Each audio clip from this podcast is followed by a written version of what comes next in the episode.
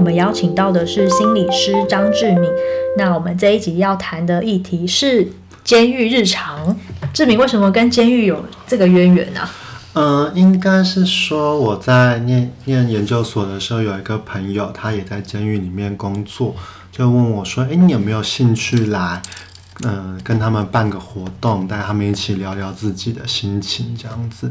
然后我就因缘际会就进到监狱里面，所以我从大概四年前到现在，其实都持续有在监狱服务。那之前是在澎湖监狱，那后来也有在台北看守所，就是当心理师这样子。那现在持续都还是有跟监狱里面的同学在工作这样子。嗯，那我们想象中的监狱可能就是犯错的人被关起来，很叛逆的、很灰暗的、很大家都希望他们被关掉，就尽量犯错的人不要再看到他们了。好像大家社会都有这种期待。对，那你所认识的监狱是怎么样？嗯，我想先问一下 Avis，你觉得啊，就是我我就想问问说，你眼中、你想象中监狱会是怎么样？你给他几个形容词？嗯，很害怕的，嗯，然后有距离的，嗯，然后还有。犯罪的，嗯嗯，对。那你会觉得它是个很灰暗，或是很很险恶和很很很，就是难以理理解或难以认识的一个环境？我会觉得它跟我也很有距离，因为我其实周遭没有人在监狱里面。嗯，对，美剧，但美剧的监狱通常逃狱的那个都是男主角，都蛮帅的，所以。我觉得我印象中可能是那样，可是每次看电视的监狱可能是，哎、欸，我觉得对监狱最近有个印象，就卖酱油，那个监狱的卖的酱油好像蛮厉害，像屏东监狱那种监狱，对对对，对，我就觉得哦，那好像可以买来喝，嗯、买不是买来喝啊，就是买来用。那我就会觉得我理想，我心中的监狱都是来自大众媒体或是娱乐文化。嗯，对。如果说到监狱名产这件事情，都可以跟大家分享一下，因为呃，同学们他们因为。服刑嘛，他们因为犯犯了法律，所以进监狱去服刑。他们在服刑里面，他们其实是没有什么事情可以做的，所以他们就会下工厂。那其实，在监狱里面都会有一个一个的呃厂房，那边会带他们做一些工作。像有的，比如是说，像我们大家知道，有些嗯呃礼盒。他们会请就是监狱里面的人帮他们折纸盒跟纸袋，所以像我们吃到那些糕饼类的纸盒，有些可能是监狱里面的同学们折出来的。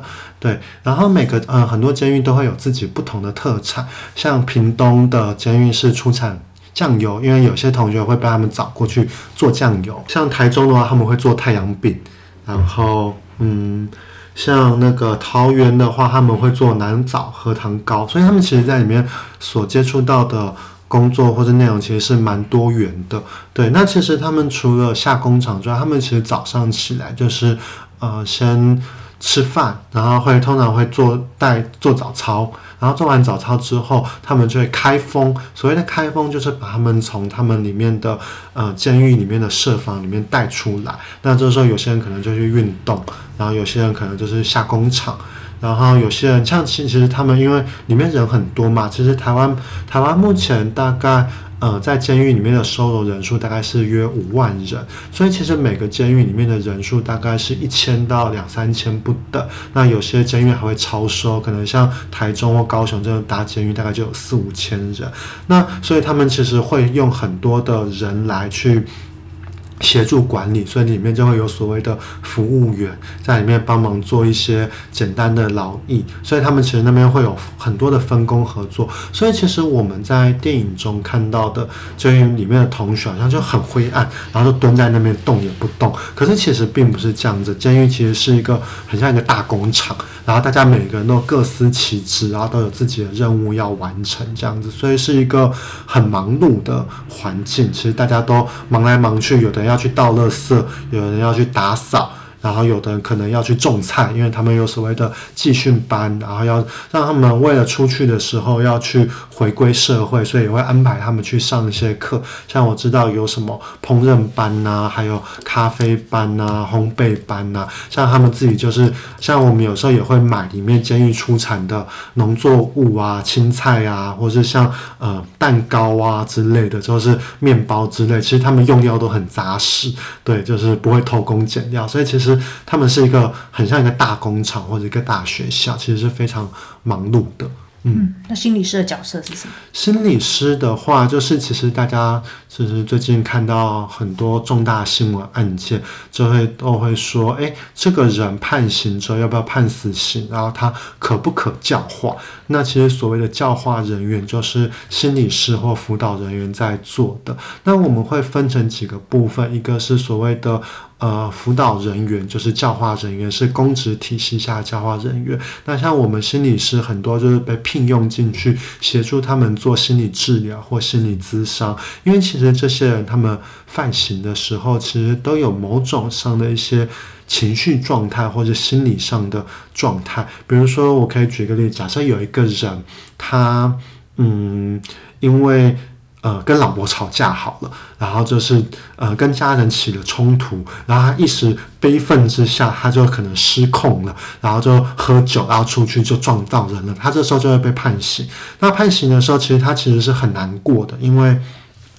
他自己也觉得自己很懊悔做错事情，然后家里人也因为他犯行之后就抛弃他了，所以他就觉得我自己很可怜，然后很可悲。这时候我们就会想要去跟他谈一谈这样的心理的状态，然后去关心他，让他调试一下自己，然后跟他讨论说：诶，那你出去之后你要怎么重新开始？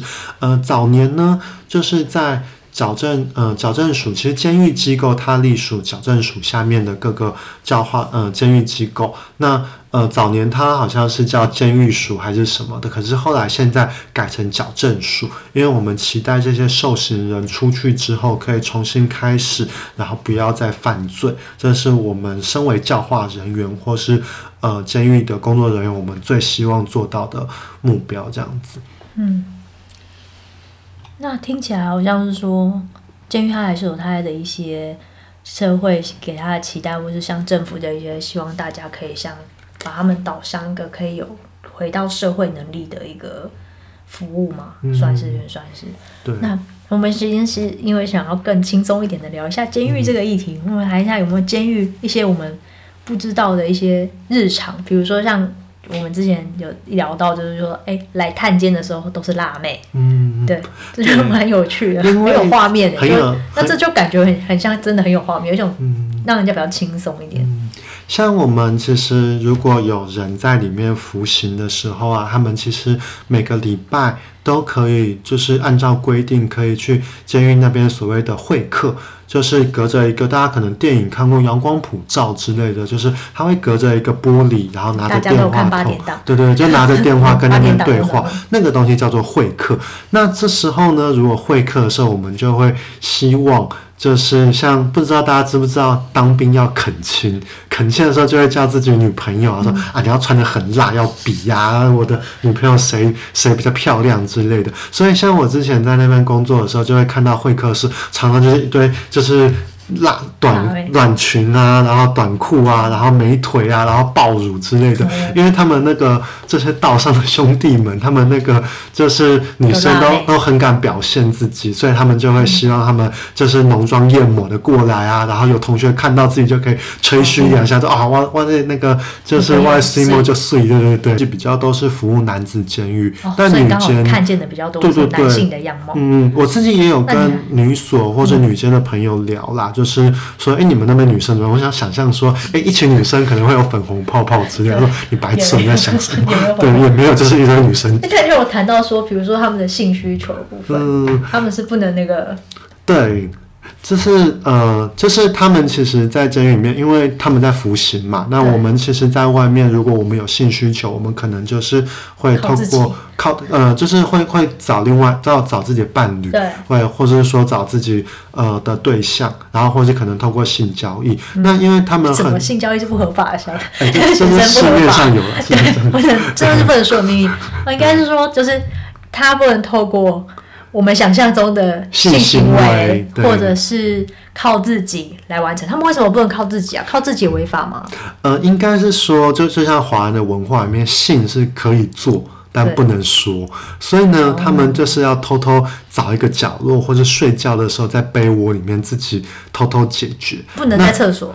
呃，他们没有厕所，他们的环境就是一个套房，大概是八八平的套房。然后这个八平的套房里面就是有厕所，然后他们呃，都都躺在榻榻米上面。如果呃大家想要认识一下监狱的牢房里面的环境的话，有一部叫做《咸水鸡的滋味》，它是一个就是短片，这、是一个微电影，它里面蛮忠实的呈现监狱里面的环境，因为他们就是一群人挤在里面，所以如果说呃，因为他们现在监狱里面也不准他们去阅读黄色的书刊，所以有漏点的书刊是不可以在里面看的。